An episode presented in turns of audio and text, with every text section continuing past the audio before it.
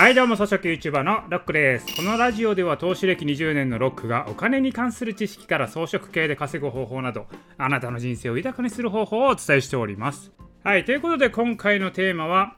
ビットコインバブルに乗れてない人に朗報ということでお送りしたいと思います。はいビットコインどんどん上がってますよね。持ってない人とか早めに手締まった人。このねどんどん上がっていくのをね横目に見ながらああ悔しいと思ってる人いっぱいいると思うんですよ。はい、私自身もね、持ってないんですよ、ビットコインは。昔からね、私、ビットコインは否定派なので、まあ、これいろんな理由があるんで、それは別の機会にお話ししようと思うんですけど、まあ、ビットコイン持ってませんと。で、まあ、今めちゃくちゃ上がってるのは事実だと思うんで、それは乗れてないのは乗れてないです、私も。で、ここで重要なのは何かというと、まあ、投資においてね、これ全体的に言えることなんですけど、必要なのは、隣の芝生は見ない。これ結構重要なんですよ。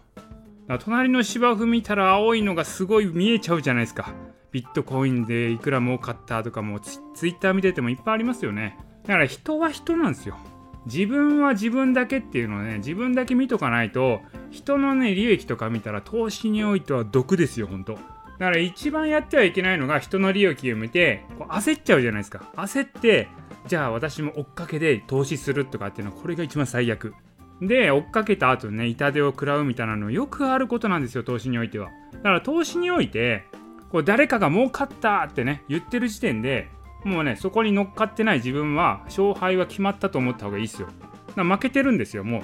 誰だ誰かが儲かったって言った時点でもう勝敗は決まってるわけですよ。買っていて今儲かってる人は誰もね見向きもしないあの価格が上がる前にリスクを取って仕込んだ人たちなわけなんですよ。だそれはね自分はリスクを取らなかった分仕方がないと思わないといけないんですよね。投資で必要なのはこれ誰も興味のない時にいかに投資できるか、まあ、だからリスクを取らなきゃいけないわけですよ。だからリスクを取って投資をされているのでそこで値上がりして儲かった人はそれは勝者なんですよね。だから誰も見向きもしてない時に投資してますから。まあ私もねそれができなかった時点で負けだというふうにね思うようにしてるんですよ。別にあのビットコインだけじゃなくても株でもいっぱいあるじゃないですか。わーって値上がりしたけどこう値上がりしたからって後から追っかけて乗るんじゃなくてこう最初の時に仕込めなかった自分、うん、だからそこが反省点なわけですよ。そこで仕込めなかった時点で負けだと思ってるんですよね。でまあそんなねビットコインバブルに乗っかれなかった人に朗報なんですけれどもまあビットコインって言ってもね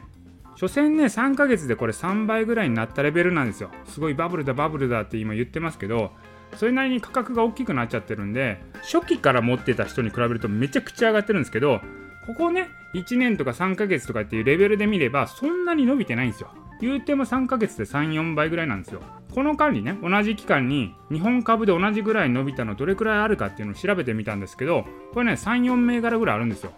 まあ、それぐらいね、ビットコインと同じぐらい伸びてる銘柄あるんですね。でもっと言うと、3ヶ月でまあ2倍ぐらい、倍ぐらいになったのどれくらいあるかなっていうと、22銘柄ありました。まあ、これ何が言いたいかというと、これからもねそれぐらい伸びる銘柄っていうのは日本株市場にはあるわけですよ。だからビットコインはねこれから3から4倍伸びるっていうのはしんどいと思うんですよ。今投資して3倍4倍になるっていうのは相当ねリスク高いというか時間がかかる可能性があると、まあ、なんですけど日本株やってる人だったら別にね他に銘柄いっぱいあるわけですからここからね3倍4倍伸びる銘柄っていうのはありえるんですよ。だから別にビットコインに固執しなくてもいいんですよ。ビットコイン伸びたらへえそうなんだと思っとけばいいんですよね。それよりも別にねビットコインじゃなくても他にね同じぐらいのパフォーマンスを出すのは他にいっぱいあるわけですよ。そこに着目した方がいい。ビットコインをこれから3から4倍伸ばすの大変なんで今から3倍4倍伸びるの何かなっていう方を着目した方がいいんですよね。だから後悔するんじゃなくて次のチャンスを取りに行くっていうのが重要だと思うんですよ。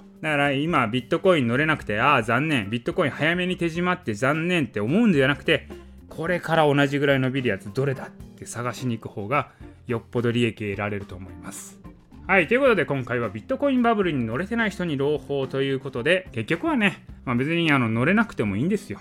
人は人なんでもしかしたら暴落するリスクがあったわけなんでそこをね回避できただけでもね素晴らしいって思わなきゃいけないということです。はいということで今回の音声は以上です。